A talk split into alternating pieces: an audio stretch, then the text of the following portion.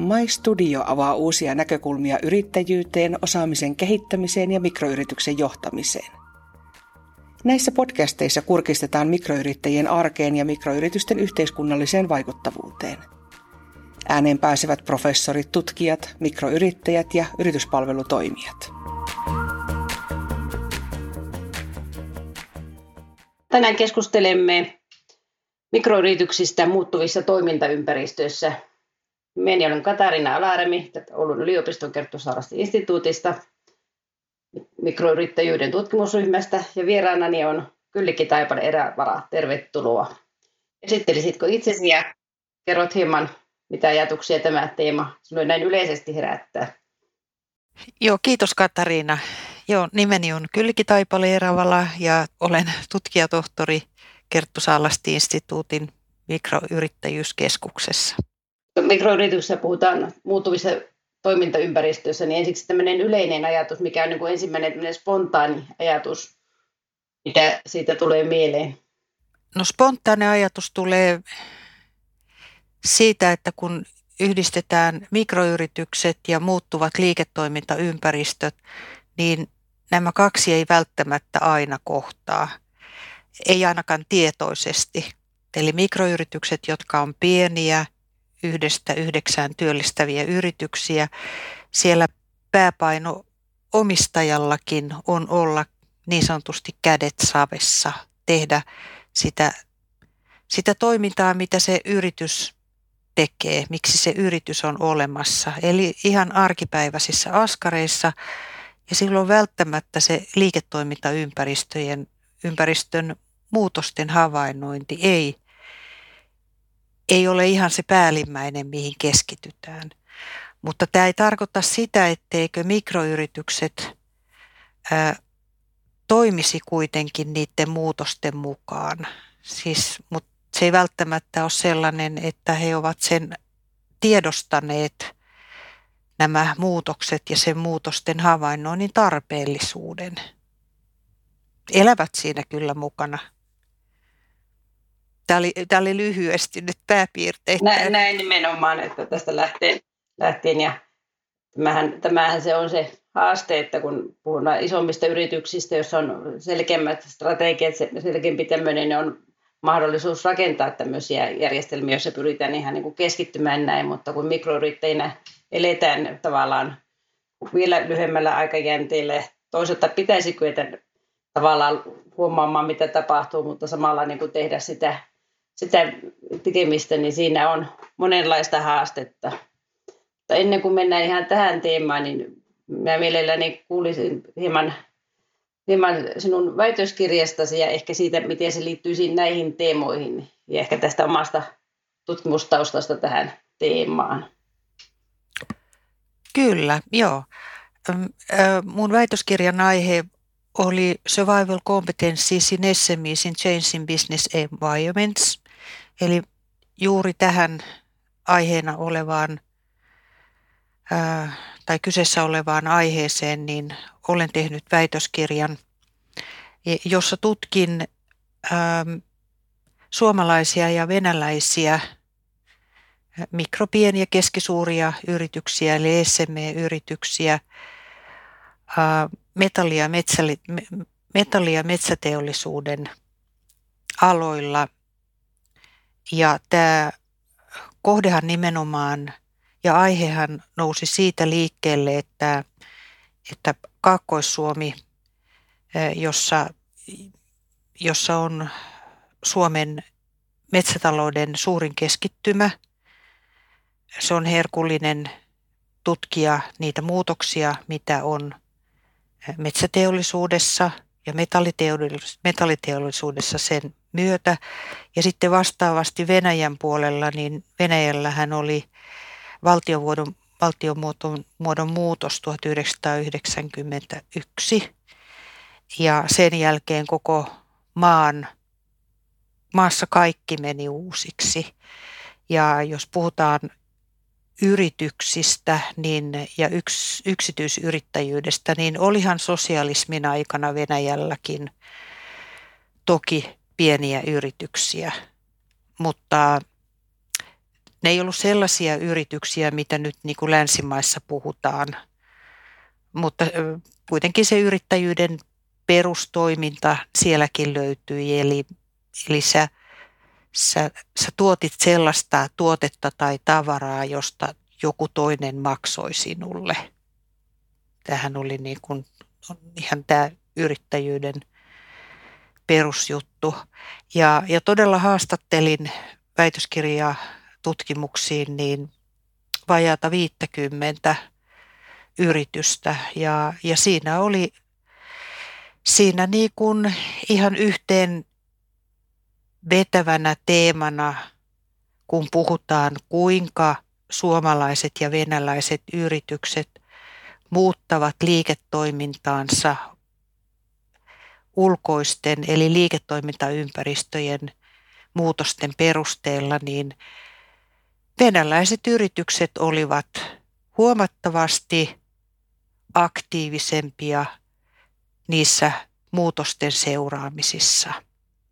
Nämä haastattelut tehtiin Venäjän puolen yrityksissä siinä 2000-luvun ihan lopulla, 2000-luvun, 2010-luvun, pääosin 2010-luvun alkupuolella. Eli siitä nyt oli kuitenkin jo jonkun verran kulunut siitä valtiomuodon, valtiomuodon muutoksesta, eli Venäjällähän oli jo paljon noussut näitä yrityksiä, yrityksiä ja tota, mutta kyllä se, se niin kuin huomasi, huomasi siitä aineisto ihan selkeästi kertoi, että, että venäläiset yritykset seurasivat paljon paremmin sitä, että miten liiketoimintaympäristö muuttuu.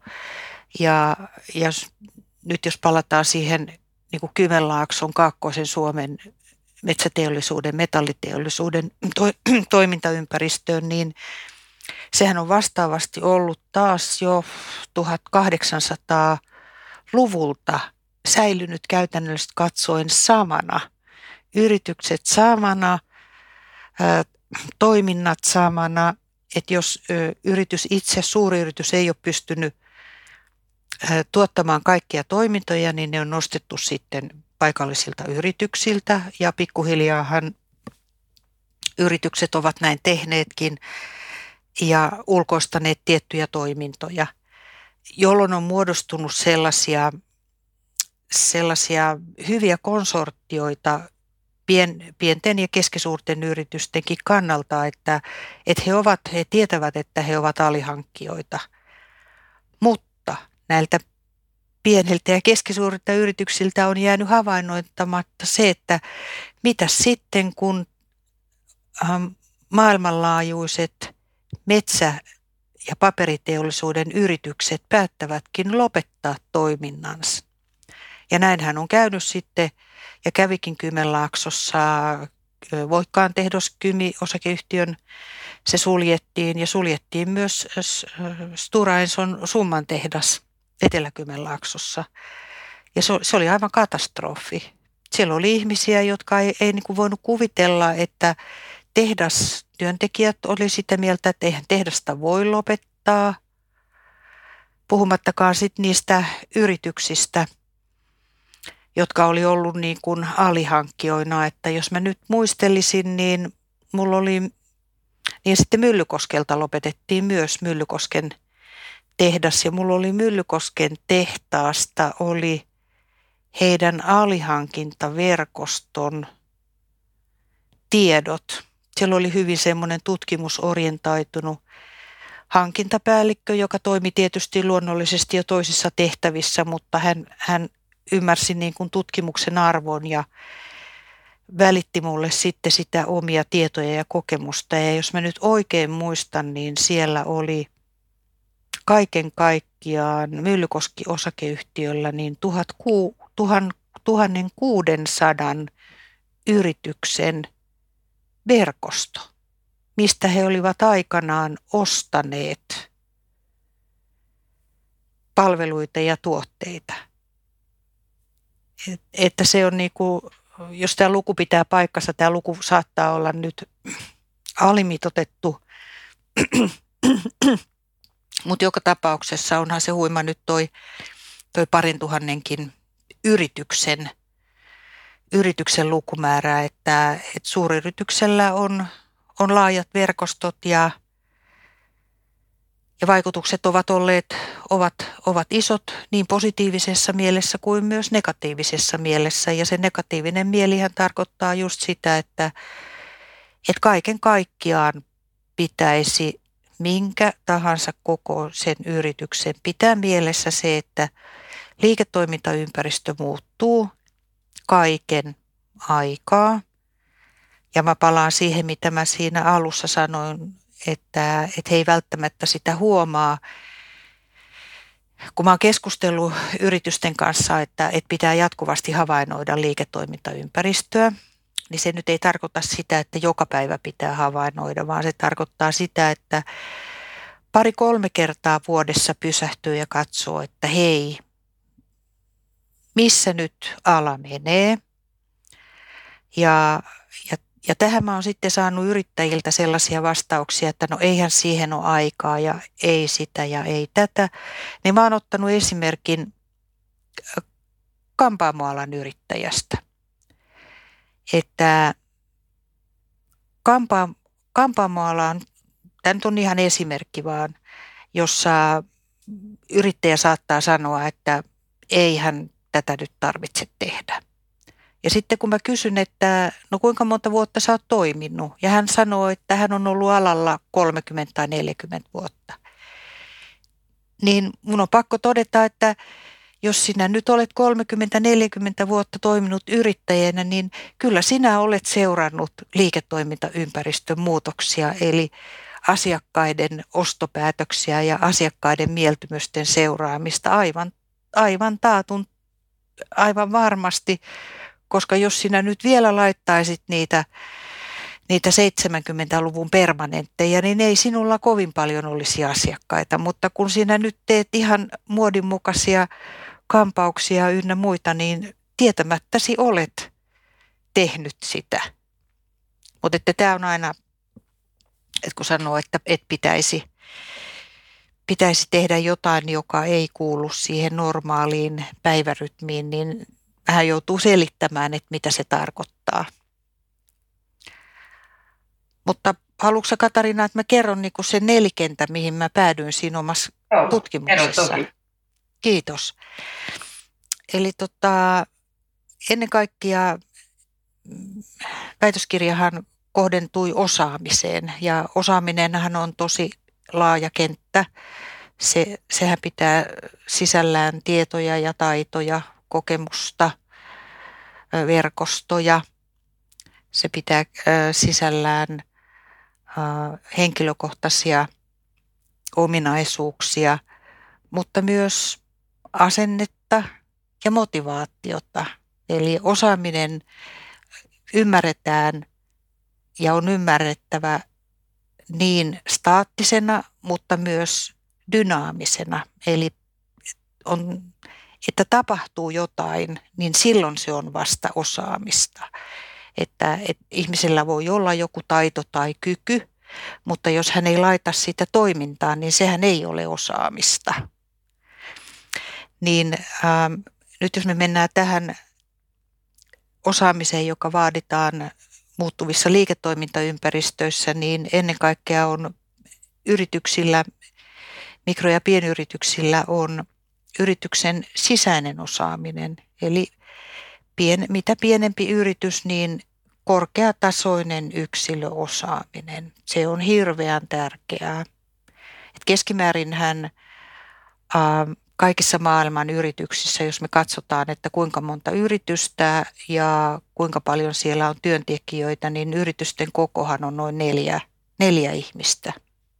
Keskimäärin neljä ihmistä per, per yritys. Eli kaikilta vaaditaan korkeatasosta yksilöosaamista ja sitten kyvykkyyttä – suoriutua monista työtehtävistä. Eli siellä täytyy olla niin kuin paikkausvaraa lomia varten ynnä muuta. Että, et pienyrityksissä ei voi olla niin kuin yhden, yhden alan ekspertti. Toki kyllä voi olla, mutta sitten täytyy myös hallita muitakin työtehtäviä. Ja, ja sitten toinen, kun tämä oli PK-yrityksen sisäinen osaaminen, niin sitten on osaaminen suhteessa ulkoiseen ympäristöön, josta jo yhden mainitsinkin, eli tämä, tämä jatkuva liiketoimintaympäristön tarkkailu ja sitten toimien muuttaminen sen, sen havainnoidun perusteella. Eli kun huomataan, että mihin päin nyt sitten ala on menossa tai sieltä löytyy jotain uusia, niin kun liiketoimintaympäristöhön avaa jatkuvasti uusia liiketoimintamahdollisuuksia, niin sitten näiden uusien liiketoimintamahdollisuuksien käyttöönottaminen, se on, se on tärkeä juttu.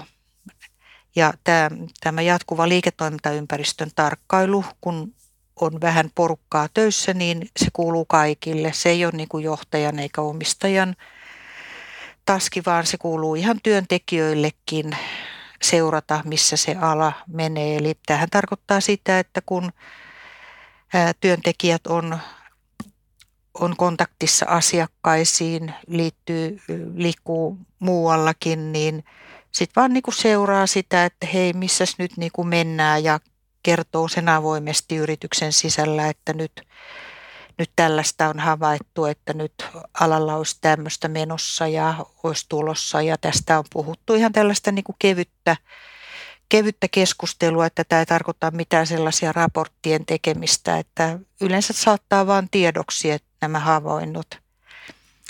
No sitten osaamista suhteessa ulkopuoliseen ympäristöön on tietysti kyky johtaa joka päivästä liiketoimintaa, joka on vain ja ainoastaan omistajan vastuulla, koska tähän, tähän kuuluu nyt niin kuin raha-asiat muun muassa ja, ja niitähän ei tietenkään ei kuulu työntekijöille luonnollisesti.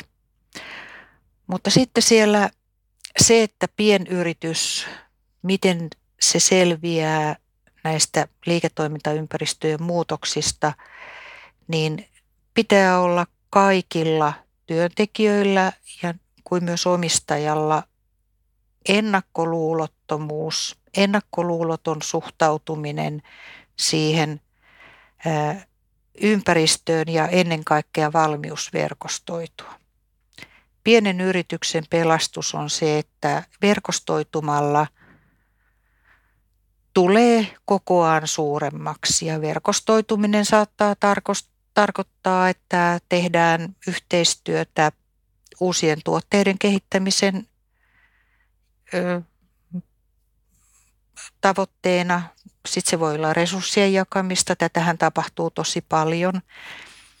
Eli ö, tuotannon, tuotanto- ja palvelualojenkin yrityksissä niin henkilöstöt saattaa toimia useammassa yrityksessä. Eli tällainen ennakkoluulottomuus ja valmius verkostoitua, se on äärimmäisen tärkeää. Ja sitten osaamisen, tietojen ja taitojen ylläpitämiseksi, niin itsearviointi. Itsearviointi on äärimmäisen tärkeää ja halu uudistua. Että valitettavasti omissa tutkimuksissa niissä haastatteluissa, niin kohtasin sellaisia yrityksiä, joissa haastateltava kertoi, että, että on henkilöitä, jotka ovat jotka sanovat vaan, että he tekevät tätä hommaa, koska he sen osaavat. Ja joka tietenkin rajoittaa sitä, että ei sitten tällaiselle henkilölle voi mitään muuta kuin sitä yhtä hommaa tehdä, että, nykyään kaikki muuttuu niin paljon, että jonkunnäköinen kiinnostus uuden oppimiseen ja semmoinen pikkuhiljaa oppiminen olisi todella hyvä, että säilyttää sen oman niin sanotun markkina-arvonsa ja, ja pystyy sitä kautta tuottamaan arvoa sille yritykselle, missä palvelee, missä on töissä. Eli tässä oli nyt niin kuin lyhyesti tämä yrityksen sisäinen osaaminen ja sitten osaaminen suhteessa ulkopuoliseen nämä neljä eri, neljä eri osa-aluetta. Että, tämmöisiä olisiko sinulla Katariina kysyttävää? No, siinä oli kyllä tiivistettynä niin paljon erilaisia näkökulmia ja muita, joista olisi niin kuin mielenkiintoista. Voitaisiin jutella varmaan useampi tunti näistä näistä teemoista.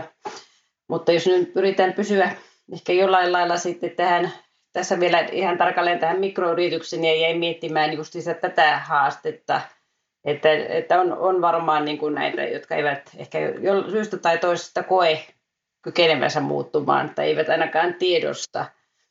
Niin sanotaan, että tuota, tietysti jollakin aloilla se muuttautuminen ehkä tulee pikkusen niin kuin, vähän niin kuin huomaamatta niin kuin esimerkiksi tämän parturikampaajan kohdalla, mutta sitten on nämä alat, joissa se tavallaan niin kuin, ei ehkä tapahdukaan näin.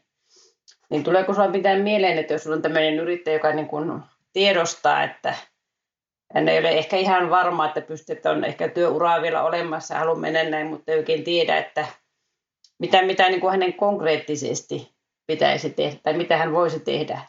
Millä lailla hän pystyisi niin kuin tavallaan tekemään näitä, lukemaan näitä, mitä siellä tapahtuu tai muita, niin tietysti oli näitä verkostoja tai muita, mutta niin olisiko ihan semmoista jotakin semmoista hyvin, hyvin konkreettista, mistä voisi, voisi näin, että onko se seurata mediaa ja näin vai millä lailla niin kuin voisi lähteä tästä liikkeelle? No kyllä mä sitten, jos on ihan yksin yrittäjä ja, ja tiedostaa sen, että, että pitäisi nyt tavalla tai toisella uudistua, niin helpoin tapahan on tietenkin verkostoitua. Eli juttelee oman alan ihmisten kanssa. Yrityksillä on paljon, tai yrittäjillähän on omat järjestönsä siellä, kun on jäsen, niin menee niihin tapahtumiin ja sieltä löytää sitten sitä keskustelukumppania. Ja nyt esimerkiksi ö, osassa Suomeahan on jo tämä mikroyrittäjyyskeskuksen ydinryhmätoiminta, jossa todella kevyellä kynnyksellä tai ei ole kynnystä ollenkaan, johon pystyy liittymään ja, ja seuraamaan niitä eri puolella olevia ydinryhmäiltoja – jossa pääsee keskustelemaan ja, ja hakemaan sitä partneria ja, ja yleensä lähtee nyt sieltä omasta mökistään johonkin liikkeelle. Tämähän se on meillä kaikilla, että, että jos ajattelee, että, että jotain pitäisi tehdä, niin tärkeintä nyt on vaan lähteä sieltä mökistä kohti ulkomaailmaa ja katsoa, että, että mitä muut tekevät ja, ja yrittäjillä varsinkin se, että on yrittäjäjärjestöjä, on oman alan yrityskumppaneita ynnä muita, että suu vaan auki, aukaisee, aukaisee suun, että tämmöistä olisi ja kyselee. Tähän on pääsääntöisesti pitäisi olla yrittäjille luontaista, koska jos on yrittäjä, niin silloinhan on aika kohtuullisen ulospäin suuntautunut tavalla tai toisella ja, ja sieltä niitä, niitä löytää niitä apuja sitten siihen, että, että mihin päin sitä koulutusta tai uusien koneiden hankintaa voi harkita. Mm, eli se on se varmaan se, mikä monelle ehkä sitten on se, että kunnolla niin tiedostaa, että kun on, on tietysti pienyrittäjillä yleisö, joka on, niin kamppailee sen ajan ja resurssien puutteessa, että se, se että tämmöisen tilaisuuden lähteminen, vaikka se ei suoraan, niin se ei näy sitten ehkä päivän, seuraavana päivänä tai seuraavassa kuukaudessakaan ehkä tuo tämmöinen, niin voisiko siinäkin ehkä sitten myös esimerkiksi tutkijoillakin vielä syytä jollakin lailla saada sitä viestiä tätä, tätä perille ehkä myöskin sitä, että, että tämmöinen pieni panostus tällaisen, joka ei ihan, ihan siitä suoraan tule, niin se kuitenkin pitemmällä polvel, aikavälillä tuottaa sitten kuitenkin sen oikean suunnan, että, että kuitenkin tavalla tai toisella järjestää aikaa myös tämmöiseen, joka ei ihan, ihan siinä ytimessä ole sinänsä sen ehkä toimialan kohdalta, mutta tuota, sitten kuitenkin nimenomaan tuo sitten ison resurssin tavallaan kuitenkin siihen yrityksen kenttään. Kyllä, kyllä verkosto on, että mitä pienempi yrittäjä, yritys on, että jos on yksin yrittäjä varsinkin, niin keskustelukumppania ei nyt to, kovin paljon ei ole. Ja, ja silloin vaan hakee sitä keskustelukumppania sieltä ulkopuolelta ja luonnollisesti tietenkin onhan asiakkaatkin, että asiakkaathan sitten saattaa kertoa niitä omia toiveitaan riippuen siitä toimialasta, että asiakkaat kertovat, mihin, mihin, mihin päin pitäisi mennä tai toivovat, esittävät toiveitaan. Minkälaisia ajatuksia tämä, sinua tämän, tämän oman osaamisen tai tämän teeman kautta on herättänyt nyt tämä viimeisen vuoden, että nytkin hän, tätä tehdään tosiaan etänä, etänä tämän kumpikin kotitoimistoillamme, kun ollaan tässä näin. Eli muutostahan on jatkuvasti ja tietysti tämä, nyky, tämä viimeinen pandemikin on, on semmoinen, että kun on tämmöiset, on, jotkut on nostanut sen esille, että tapahtuu jotakin hyvin yllättävää, odottamatonta.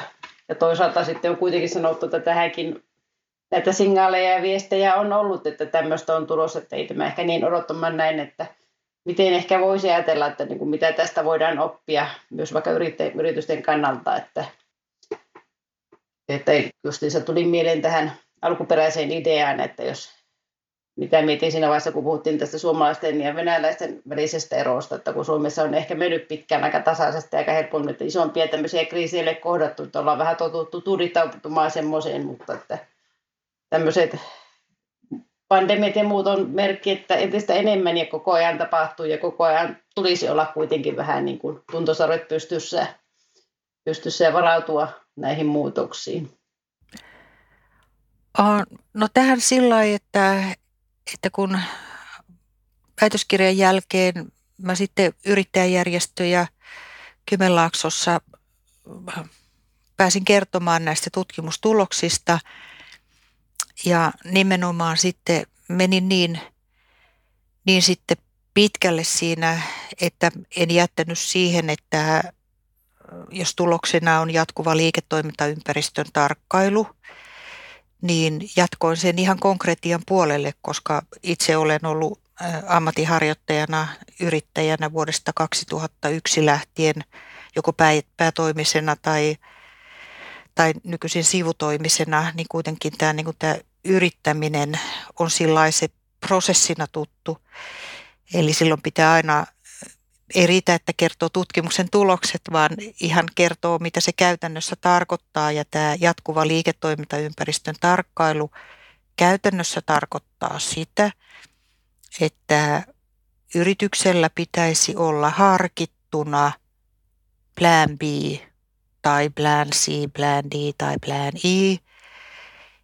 Eli jos jotain tapahtuu, niin täytyy olla tavalla tai toisella harkittu, mitä sitten tapahtuu. Eli se varasuunnitelma olemassa.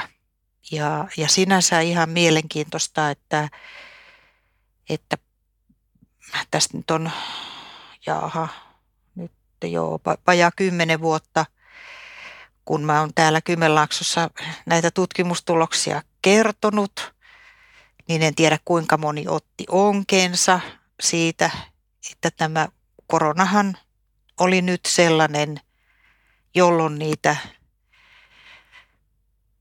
varasuunnitelmia on yksi jos toinen tarvinnut. En tiedä kuinka moni sitten aikanaan niitä teki, mutta nyt, nyt tämähän on sellainen, ei kukaan voinut koronasta aavistaa tulevan, mutta kun liiketoimintaympäristöthän muuttuu jatkuvasti tosin pienemmin, eli inkrementaalisesti lyhyillä, lyhyillä askelilla, niin ei kukaan tällaista radikaalia olisi pystynyt kuvittelemaankaan, mutta että onhan se nyt opetus ollut meille kaikille, oli toimiala mikä vaan, niin tämmöistä, tämmöisiä liiketoimintaympäristön radikaalia muutoksia tapahtuu ja, ja niihin pystyy varautumaan siten, että tekee todella sen varasuunnitelman, että m- miten muuttaa toimintaa, jos jotain isompaa tapahtuu. Tuleeko Sulla tietysti tässä, tästä teemasta näin, näin, että tuossa aika hyvin, hyvin jo tulikin ehkä se tiivistys, mitä ajattelin tässä loppuun, loppuun puolelle, puolelle, kun lähdetään, että nimenomaan tämän, tämän viestin, viestin, että aina se suunnitelma on hyvä olla. Mutta tuota, onko joku, joku muu vielä, mikä nyt ajattelet, että tämmöinen joko ihan niin kuin yrityksen kannalta tai tutkimusnäkökannasta joku tämmöinen osa-alue, mikä ehkä sulla niin kuin mietityttää tai jäi semmoinen, mihin pitäisi kenties vielä tässä lähteä eteenpäin? Että. No sanotaan se, että ehkä yritykset ei tavalla tai toisella sitä verkostoitumisen arvoa ymmärrä. Et sen mä olen huomannut nyt näissä yrityskontaktoinneissa, mitä nyt ollaan tehty, niin mm, verkostoituminen, ehkä suosittelisin yrityksille todella, todella sitä verkostoitumista, joka tarkoittaa yksinkertaisesti sitä, että menee erilaisiin yrittäjätapahtumiin, yrittäjyystapahtumiin, oli ne pienimuotoisia torikeskusteluita tai sitten kaupunkien kuntien järjestämiä tai muiden tahojen järjestämiä, niin sinne ja keskustelee muiden yrittäjien kanssa. Sieltä löytyy, tulee tutuksi ja niissä tapahtumissa yleensä keskustellaan ajankohtaisista aiheista, niin siellä saa paljon tietoa ja siellä tutustuu ihmisiin ja silloin voi jos, halu, jos tarvitsee resursseja, lisäresursseja, niin löytyy kumppaneita sitten, että, että jos on varsinkin yksin yrittäjä, että hei, että mulla on nyt vähän isompi urakka, että voitko jeesata. Että sitten semmoista oravan nahkakauppaa, että, että nyt mä tarvin jeesiä, niin sitten mä tuun sua auttaa sitten, kun sä tarvit sitä jeesiä. Ei tarvitse niinku sen kummempaa ostaa eikä myydä, vaan se on sitten oravan nahkakauppaa. Tätähän tapahtuu paljon, tapahtuu paljon ja soisi tapahtua vielä enemmänkin, siis tällaista verkostoitumista ja resurssien jakamista. Nimenomaan ja tässä semmoisella, että harvemmin, harvemmin siinä sitten kuitenkaan niin kuin on oikeastaan menetettävää, että sen avaa suunsa ja näin, että tuota, että hyvä on tietysti olla sillä lailla tietysti harkitsevaa, mutta ehkä niin kuin liikaa ajatua siihen, että joku voisi käyttää sitä hyväksi ja varsinkin tämmöisen, jos on omia haasteita tai tämmöisiä, mitä miettiä, että tämmöisen, että niin kuin se tunne, että tuota, voi, voi sitä ehkä niin kuin paljastaa myös senkin, että joku asia on hieman epäselvä, eikä ole niin varma, että kun käydät keskustelua huomaa, että kaikki muut, muilla muillakin on ihan samanlaisia haasteita ja toisaalta sitten tulee varmaan myös tämä puoli, että, että monia asioita ja tämmöisiä, mitä siellä on tapahtumassa, niin niitä on ehkä havainnoinut, mutta ei ehkä välttämättä ole tullut niin kuin tiedostaneeksi tai niin kuin osannut sanoteksi ennen kuin joku toinen sanoo sen ääneen. Aivan totta, kyllä.